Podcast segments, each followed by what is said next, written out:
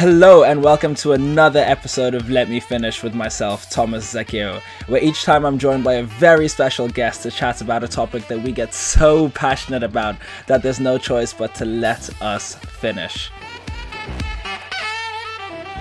The idea of this podcast is to document some of the interesting, inspiring, and funny conversations I've had with people I've met so that I can share them with you. I hope you have as much fun listening to this as I did recording it.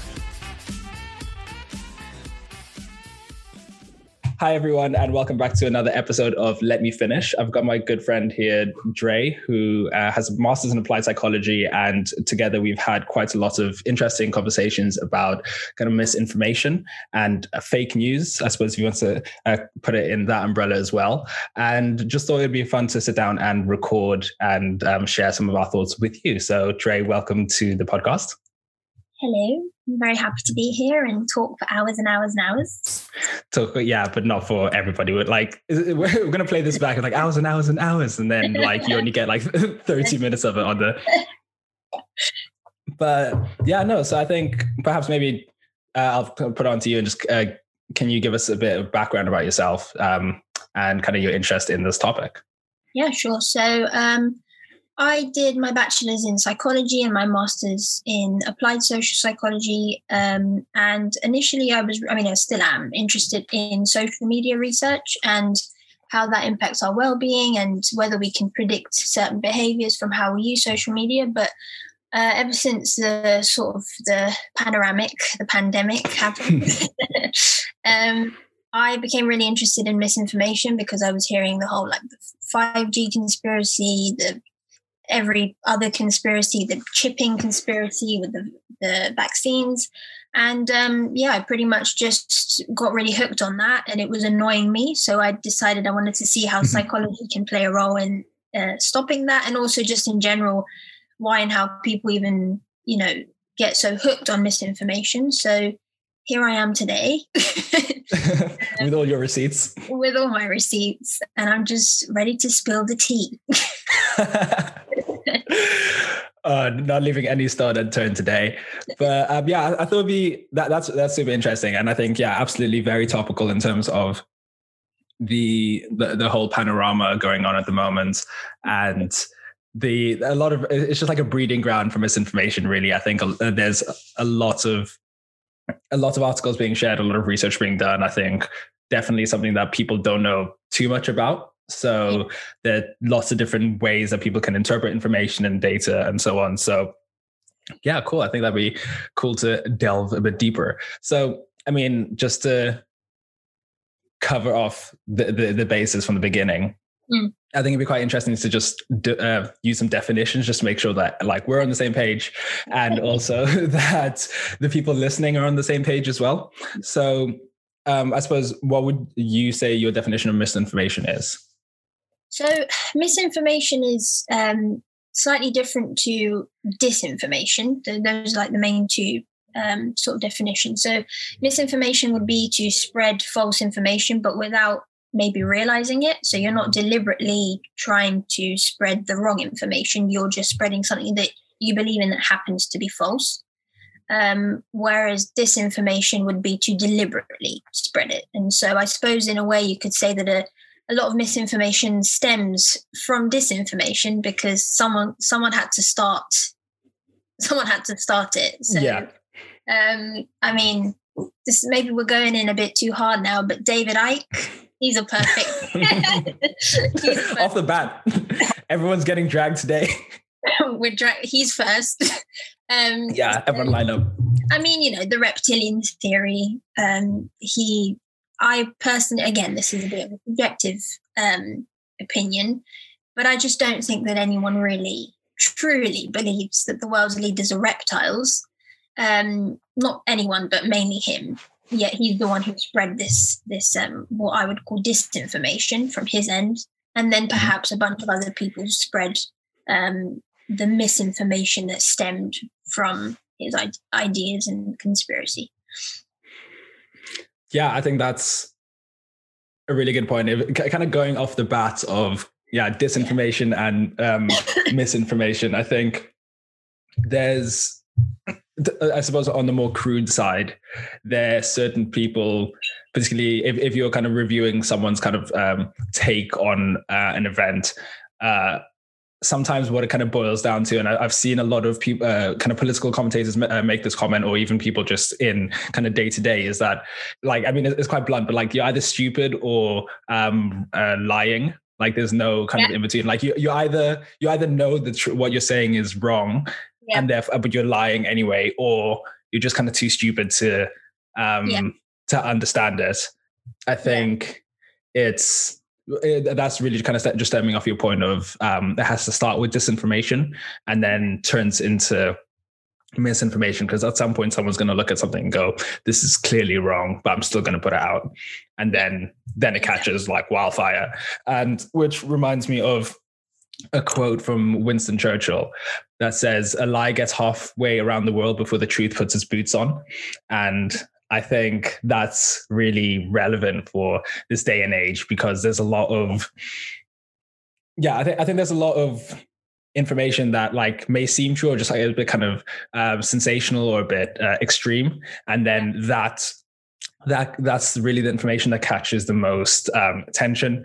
And most people kind of engage with that. But then normally like you, you, can say if it happens on twitter for instance or like just an article and then there's a comment section. Like in the comment section someone will be like oh actually this is this is incorrect because of xyz but but it's like it doesn't get as much kind of engagement as the the actual article. Yeah because i mean sometimes it's just not that deep you know? Um, and i just think um, people love the drama people love the ex- extremes. Um, and when there isn't an extreme then it's just not interesting and it doesn't sell and you can't really talk too much about it because there's not that much to talk about. So um, it definitely plays in line with you know like marketing and media and things like that. Um, where it's sometimes i mean there was one article where um, what was it? Oh yeah. So after there was a group of I think rabbis that got the vaccine, the COVID vaccine, and mm-hmm. um, they caught COVID. I think like two days after they they got a test and it came back positive. And I think it was Sky News. They released an article that was like you know headline was shocking. Like rabbis get um, COVID vaccine and they got COVID, but mm realistically that's something that can it can happen because it do, you don't immediately get those antibodies after the vaccine. It takes like 2 to 3 weeks for you to develop them. So if you get the vaccine and then you go and mix with other people and it's within that 2 week gap you can get covid. Um, but that's something that that isn't shocking. It's not unique but it was turned into a whole headline and a whole article. So the fact that it it was even news made it seem more shocking. So I think it's just about like, yeah, there's that um, kind of like what I said. You know, realistically, it's not that deep. Like it, it's not if if you knew how it worked, the vaccine that you, yeah. you don't immediately become like the superhuman the minute that that needle goes. Into yeah, as soon, as soon as it goes in, it's like yeah, some yeah. superhero movie. You're like, oh, like yeah. no vaccine can. Yeah. um, but it just it doesn't work like that. But you know when you when um when when there even is a media article out there for it, it makes it seem like it's unusual, but it's not. So um, when I say you know it's not that deep, that whole article is not deep. Like what happened, not shocking. Um, yeah. But it was made to seem like it was just because an article was released about it. So, so yeah, yeah I think that's that's quite interesting because it's very kind of clickbaity and yeah. it's yeah.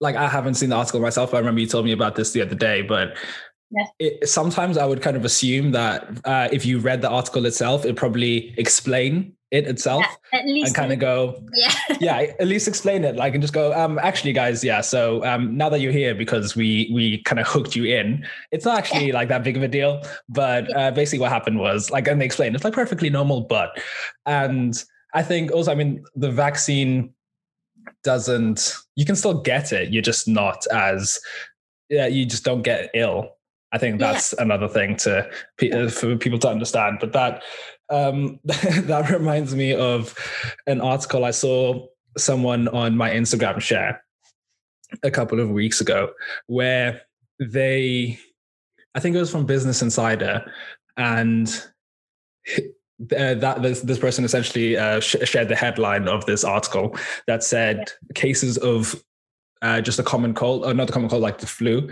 have yeah. kind of reduced by 95%. Yeah. And share share that um, headline, but like with the kind of caption of, "Oh, guys, there's clearly something else going on. Like the numbers don't add up. make it make sense," kind of thing. right.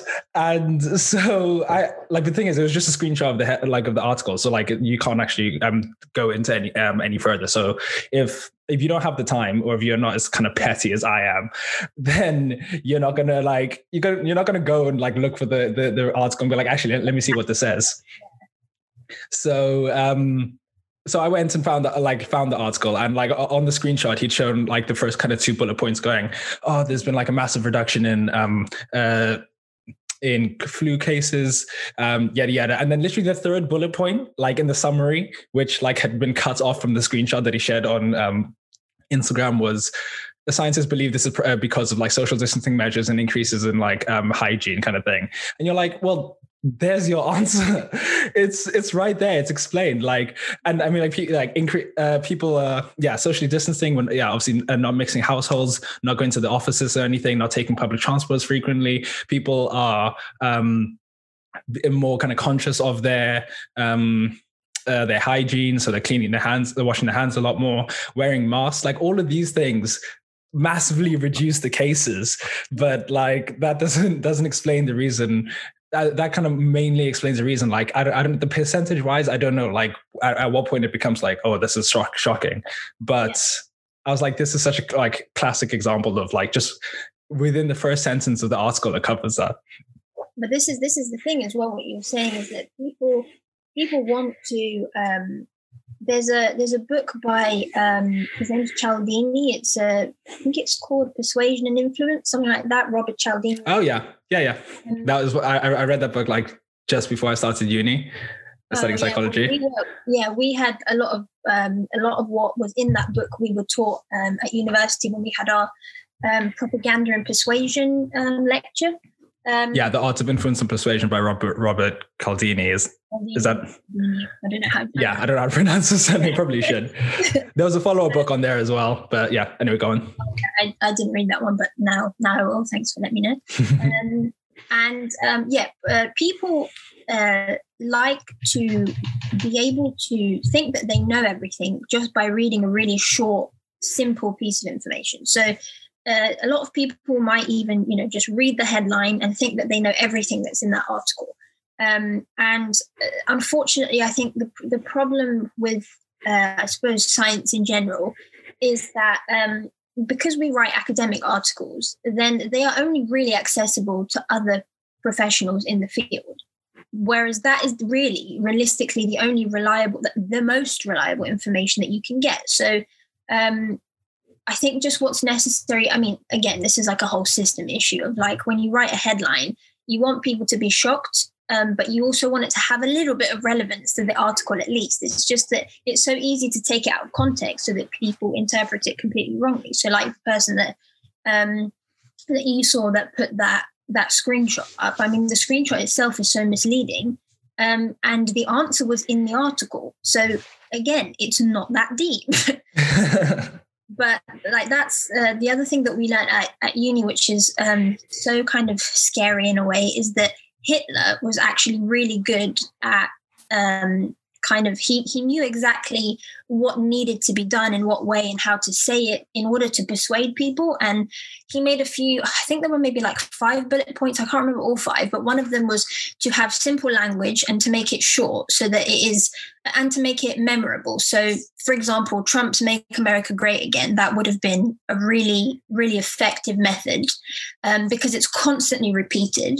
Um, it's short it's quick it makes sense it has the word america in it. Um, so the whole thing is really effective. But um, yeah, like you said, it's just one of those things where um, I don't know. It it's the issue. I think is that a lot of things are misleading at the moment, um, and even people who are supposed to report the news, obviously they want views, and so maybe they put let's let's say they put their dignity to the side a little bit their morals to the side a little bit so that they can um, so, so that they can sell. And so essentially, what you, what they even though they might write the whole sort of truth in the article, um, unfortunately they'll take out a bit from it quote it in a way that's sort of misleading and out of context and make it a headline. But if if a, a, massive chunk of people only read the headline, then what they think is the truth is actually not. And yeah, I think that's a really, really key thing to address, which I want to, I, I will come up to you in a second because obviously we're talking about like the clickbaity stuff. But yeah. I think before we get there, I, I think it'd be interesting to just kind of cover obviously because we both have a background in psychology and um, in um, work in market research and i think in a way there's probably like an interesting angle that we can uh, like apply to this as well because um, in terms of our how, how we understand um, how d- data works and i think uh, kind of similar to what you said with the like how uh, not just how data works but how like uh, reading the robert um, cialdini books and mm. understanding like the the tips and tricks of influence and persuasion. And uh, what did you say was? Inoculation theory uh, yeah. applying an element that. Can do you want to just explain that a bit and then that kind of like set up the the re- where we go from here? Um, yes, so inoculation is a very similar concept to that of a vaccine, where where the the idea is that you expose someone to common persuasive techniques so that you can use these skills or what you've learned to then try to be a bit more aware and maybe not believe misinformation or at least you know persuasive techniques um, as easily as maybe you used to uh, or, or um, as you might have done in the future. Um, so with the vaccine obviously you get sort of injected with um, whether it's a inactive form of the virus or however else it works with um, with this COVID vaccine. But the idea is that you're sort of prepared for if you are exposed to it, you're prepared so that your body can sort of fight it off without you maybe needing to go to hospital, even even having symptoms to begin with. Um, so essentially, what it does is I'm I'm going to directly quote my friend Muzz um, Muzz's um, uh, research. So he um, highlighted some common misinformation techniques that were also sort of persuasive techniques. Um, there are others, but these are sort of the, the big ones. So there's making hasty generalizations, and this is sort of jumping to conclusions based on minimal evidence. So, you know, say you've had maybe like one experience or something with someone, and um, you, I don't know, it, it, would be, you could apply it to something like, um, let, let's do like Islamophobia. You've had, I don't know, maybe you, you've heard something bad online. Um, or someone who was an Islamic terrorist or claims that they're an Islamic terrorist um, does something really awful, and then we just assume that all Muslims must be terrorists or all Muslims must be bad. So it's making that really sort of massive generalization based on evidence that's that's so small um, that is is rare and maybe you even haven't had an experience with it. Again it can also work if you have had an experience with it but you've just decided to generalize it to a wider population. Um, so the next one would be polarization. So polarization is basically when um, certain groups become what is known as sort of polarized but maybe divided um, in terms of sort of ba- based on their belief system. So, for example, um, perfect one is like football fans. I mean, that's like mm-hmm. a standard one. I mean, you see it on the tube yeah. how they were like they, they if they're coming back from a match or something, like you know, they try to steer away from each other as much as possible. Some of them might even fight. Um, and you know similar concept goes for politics especially in america. You know you've got uh, the democrats versus republicans sort of thing where um, they're just there's so much polarization in one group which so the group that you belong to would be called your in group and the group that i suppose threatens your identity or might have opposing beliefs to you is considered your out group. And um, if you then sort of trash the other side or if you're su- surrounded by people who are pushing your own views and beliefs you become polarized to your side. So essentially you you become more and more skewed to your view um, to your sort of side of beliefs. Um, and that way you might show hostility towards your outgroup or you might feel threatened by them because they might have very different views to you. And you know we can apply this to a setting like um, you know religion you know people who are religious versus people who don't believe in in god or any kind of higher power. Um, naturally you know there's going to be a bit of conflict there. It depends on how sort of strong your beliefs are. It depends on how big of a part of your life it is. But you know um, it's just something that's um, that that causes massive divide um, and also is a really good persuasive technique because if you polarize someone their beliefs become stronger and therefore you're more likely to oppose the others the other side so you've got, you know, you end up potentially being part of the far left or the far right if we're talking politics. Um, and then the last one that um, was in this particular report that was um, that my friend published um, is in, invoking emotion. So, um, I mean, we kind of basically just spoke about this about you know um, headlines are really you know use shock tactics and something might be sort of really almost maybe traumatizing to read or might might make you upset might make you angry and that's kind of the whole point. Um, and a really good one um, would be you know when you get scam emails for example and you get told like urgent action needed you know your i don't know your paypal's been compromised and they're going to take 500 pounds off if you don't do something. And without thinking you're just like you know i need to i need to click on this link or whatever. And you know it invoked an emotion in you. So you, you didn't you don't feel like you have time to stop um, to think about what's going on um, and so you end up finding yourself in a in a crappy situation where you maybe you do end up losing 500 pounds but in a but by clicking on the link. Yeah yeah. You didn't actually lose it before but now that you've done it yeah, exactly. congratulations you played yourself. warning. you've been um yeah i mean there's there's different there's different um other sort of um persuasive techniques, but these are the ones that this particular report um, discussed. And um, essentially, by telling someone that these are the the different sort of um, uh, how do I put it techniques uh, that exist, um, then when you are then shown, um, I don't know, uh, a video or something that is trying to persuade you, whether it's you know radicalization um, towards not necessarily you know Islam um, like Islamic terrorism sort of radicalization, just any kind of radicalization. yeah. um, it's it, you might be less likely to to find that information reliable, or you might be less likely to share it. You might be more likely to go out and actually look for to see whether what you're what you're reading is true. You know, look at different points of view and things like that. So it's a really it's a good method but um, the only sort of issue the limitation with that method is that um, in terms of its long-term effects that's a bit of a question mark. Um, so it might be more short-term in terms of how good it is at tackling um, believing misinformation or anything that's sort of there to persuade you. Um, so I, I, think that that area sort of its long-term effects need a little bit more research but i mean it's definitely a good place to start Wow. Yeah. yeah. So, so, so, sorry, you, you, probably saw me moving around a bit um, there. It's because I said I should like start taking notes and kind of identifying going, okay, cool. I want to come back to that bit and like, yeah, so I don't forget.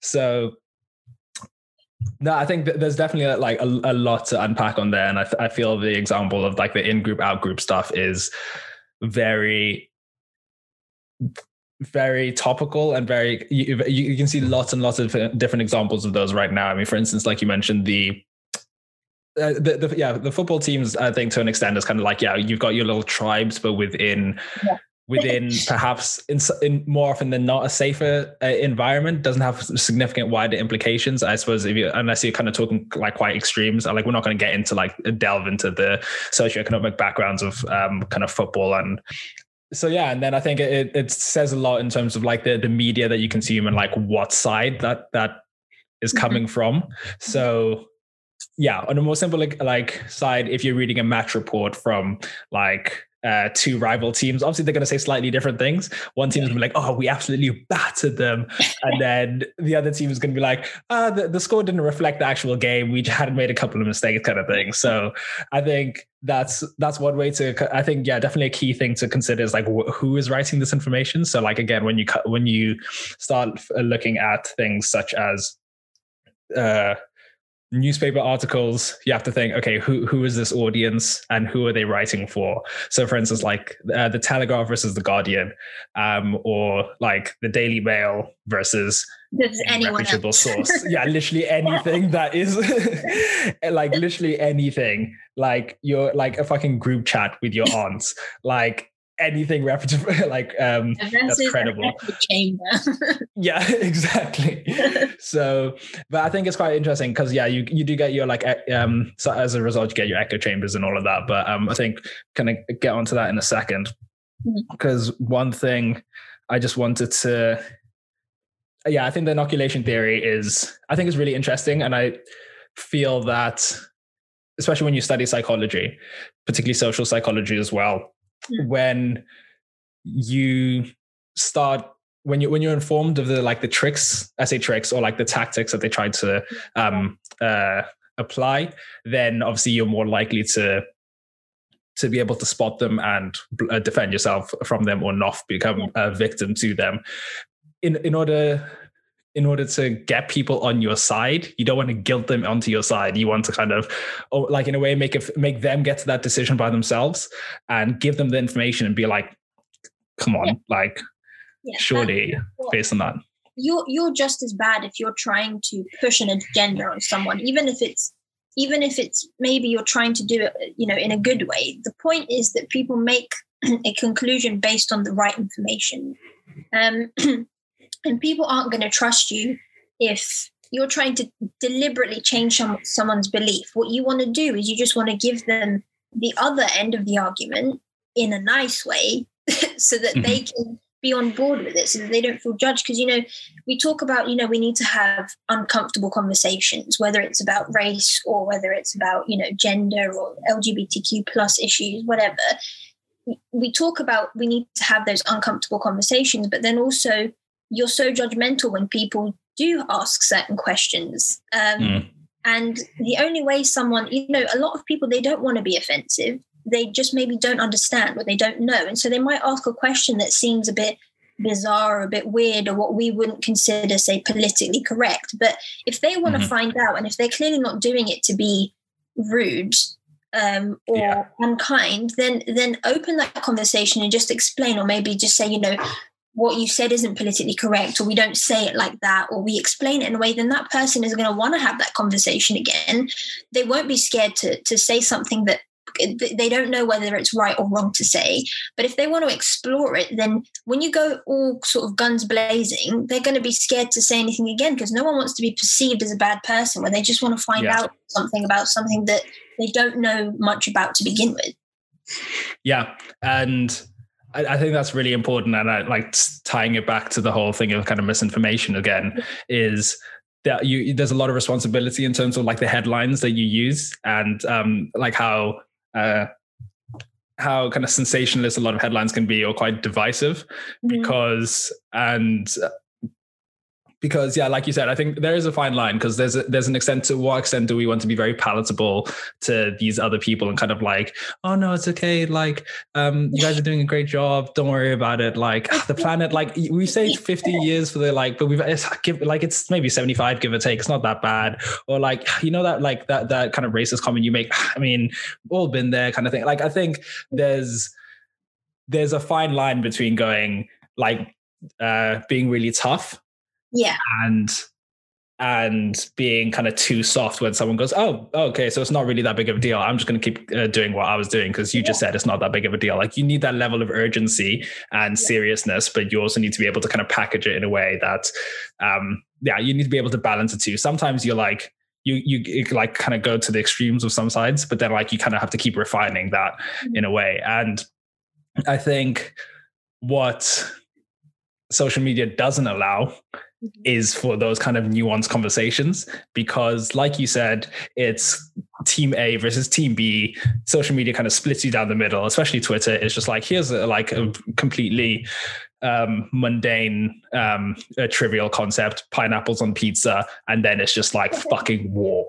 and it's just you go into the comments, and then like g- g- give or take, like probably scroll down within about like within the first ten comments, then you've suddenly got something about like race or like yeah. like uh, religion or like it just kind of goes to shit so quickly, and you're just like, but then for them, like the social media like platforms, I think because there, there's this whole kind of argument that they all they do is provide a platform for people to share things so they do not hold any responsibility for what happened or the conversations that happen yeah. it's uh, which is i think in a way why they've got away with like a lot of like lack of regulation in terms of this thing because if, if it was like the comment section of um I don't know, like the Guardian or the Sun, whatever, then then there's an element of responsibility in terms of like this is on your page, you guys need to do it, like do something about it. But social media is like, yeah, don't care. But but the thing the thing about this this model is that I think, like we said, it like the creating the the divide um, creates drama and it like and obviously people like just get um, attracted to that. And it makes yeah people kind of get angry like for the most trivial things. Um, and then they go into the websites and start looking at stuff. And like all of this really does is drive traffic to these websites. And these websites they, they drive the traffic there and then they get like the advertising money basically off the back of that. So the model is incentivized to divide people in order for them to get paid for the advertising. And you're like you're fucking up society. Yeah, yeah. I mean, but, it's so easy because the thing is they've got this algorithm in place, and so the algorithm is is constantly polarizing you. I mean, constantly. Like you're you're always being shown what you want to see based on your interest. So, if you know, a lot of people will say things like, I mean, I know a lot of people from my Instagram who you can tell are so polarized. Um, you know, we're talking like far left, but to the point where it's actually just not even healthy. You know, it's not. Um, you're not they're not being proactive they're just they're just you know radicals i don't know how yeah reactive they yeah um, collectivism and, the, the the algorithm is constantly showing i mean my algorithm is showing me the same thing probably yours as well although you did tell me yeah. that you tried to, to have it to make it sort of balance which is something that we should all probably be doing um, you should, but then I think in a way, sorry, sorry, it's coughed. Um, it's yeah, in a way, like you just now get the same thing from both sides. So you're just like, oh, my left side is really polarizing. Let me like see what these people on the right are saying. And then it's just like, oh, this right side is really polarizing. And then you've like double of it. It doesn't cancel it out. It just like layers on. But um, anyway, sorry, you're saying. That's right. No, you um you don't get the middle ground. You just get both yeah. sides. yeah, exactly. And you're like, and you're like, ah, oh, fuck. it's like 10 times more work for you. Um, but um, what was I saying? Yeah. Um, so it's it's kind of like when people say things when people go, like I said, sort of all guns blazing, um, try to attack the other side. A perfect example is like, you know, left versus right. Um, a lot of the time we might not understand how how can say someone like a Trump supporter, um, who personally I don't perceive Trump supporters as I feel like that's just its whole group on its own. Like Republicans and Trump supporters, there's some overlap, but personally, yeah. I think Trump supporters is just this one. Like, I mean, again subjective opinion but it's um it's a cult. Basically. Basically. Um but yeah sorry i was saying um it's it, what we might not realize is that because our algorithm is constantly feeding us the things that we want to see the same way it is feeding the other side. So people who had hatred in their sort of hearts um, really negative opinions about um, towards black people, towards gay people, towards trans people, to whatever, women, I don't know, they're going to be constantly shown an algorithm that feeds that. And so they become more and more polarized. And so, whilst we mm-hmm. sat here becoming maybe more and more sort of um, uh, accepting of certain groups of people, um, at the same time, on our algorithm, we're also being um, told in, in some way to show more hostility to the other side. But mm-hmm. what we need to understand is that firstly, we're all a product of our environment. That's that's one thing. But also our environment now isn't just where we live, it is our phone. It is what is on our phone. So yeah. um, yeah, it's it's kind of like what you said. It's just uh, the media doesn't want to take not media, but like Instagram or Twitter, they don't want to take responsibility for it. But at the same time, because because we're the ones who are writing the comments and stuff, but yeah. the comments that we write are deliberately um, influenced by um, what we're being shown all the time through the algorithm. And so, yeah. in a way, it's, it is up to us to have those critical thinking skills to be able to, to understand that we are constantly being shown one side. And it is our responsibility to look for the other side. But it is also the responsibility of companies like Twitter, Instagram, and Facebook to do something about it. Yeah, I think that it gets into very murky waters in terms of going, yeah. oh, Twitter, Facebook, and Instagram need to do this because as soon as like in terms of legal, how, how do you legally do that then without impacting kind of obviously free speech and so on? Yeah. So it's, I mean, which like, yeah, absolutely like very valid points because I mean, once you start censoring censoring certain things to an extent, then it's a slippery slope in terms of like who decide who decides whether or not this is um like what we censor and it kind of um trickles into like kind of cancel culture and call out culture and all that kind of stuff as that as well, which I know you've got a lot of opinions on, which is why I kind of set this up. I was like, oh, let me just like add a tiny bit of oil to this fire. But um so but I think um just before I get onto that, I think it's quite yeah, I, we saw a lot during uh or at least in the last maybe six to nine months, Instagram and Twitter have definitely done a lot in terms of I say a lot. They've they've taken some steps in terms of uh, addressing kind of misinformation. So, for instance, a lot of like Donald Trump's tweets about like the election when and how they won the election and it was just like objectively not true and they've like proved um otherwise i like prove that it like uh, it's all um what he's saying is incorrect so they put the little uh notice thing going well this is refuted or this this claim is not um like confirmed right um and on Instagram, I know when there's a lot of there, there are quite a few posts and they like say to find out more information about coronavirus, go here. So they're kind of prompting people. They're not like telling people, which is like, I think in a way, a way around because you're like more social nudging as opposed yeah. to um, telling people what to do because then that's really tricky. So I, I appreciate that it's a very complicated situation. And but yeah, and I think to an extent, I mean, for instance, when we say they need to take more responsibility, how Twitter obviously removed Donald Trump's account, but I think also he was the president of the United States. He is arguably the most powerful person in the world. I think that was probably um, uh, way too late in a way, in my opinion, but kind of something that had to be done because, like, I wouldn't say Twitter's a more peaceful place right now because I think everyone is Twitter's never. It's just apoplectic. Like, it's just, um, it's just never good. Like, we will never know peace as long as that we have Twitter. So, which which is kind of interesting because, like, what you were saying in terms of being a product of our environment is like we talk about all of this, but we feed all of this as well. Yeah. So, I mean, I'm not gonna lie. Like, I mean, th- in a way, I think there are two two angles from it because like firstly something something will happen right? And I think there are kind of two ways that it kind of tends to go. So there's one side where it's like it's just like um people arguing against each other. So, but then there's the other side where there's like a lot of all the memes that come out of it. So yeah. it's it's tricky. It's like you you can't have one without the other. So like it's i mean for me I, I, took a break of social media last week because like i found i find this kind of stuff incredibly triggering and it was really like overwhelming for me. So i just needed to kind of step back. And but I miss the memes though. Like I know there's like yeah. drama, but you get memes as well. That that's why it's so difficult to separate because like you're you're you're feeding it, but it's like I want the drama because I want the memes from it, but yeah. I don't want the arguing from it. So it's like, yeah. how do you you you can't separate the two? Balance, yeah, yeah.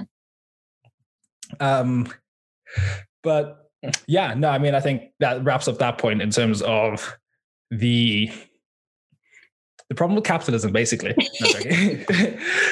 but, yeah. Anyway, this podcast is brought to you by. yeah, like we don't make any money, so if you want to like donate to our Patreon, no, I'm joking. OnlyFans. exactly. Right. I was like, I need money, guys. Please help me. London's expensive. Um, but yeah, no, I think that really kind of yeah summarizes the bit, the first bit in terms of um, yeah the misinformation in headlines and so on, and their their intention to to create a shock value just for people to uh, click on their website so they can get advertising revenue, and then we get increasingly polarized. So, do you want to just break there? Yeah. And then we can um, talk about your favorite topic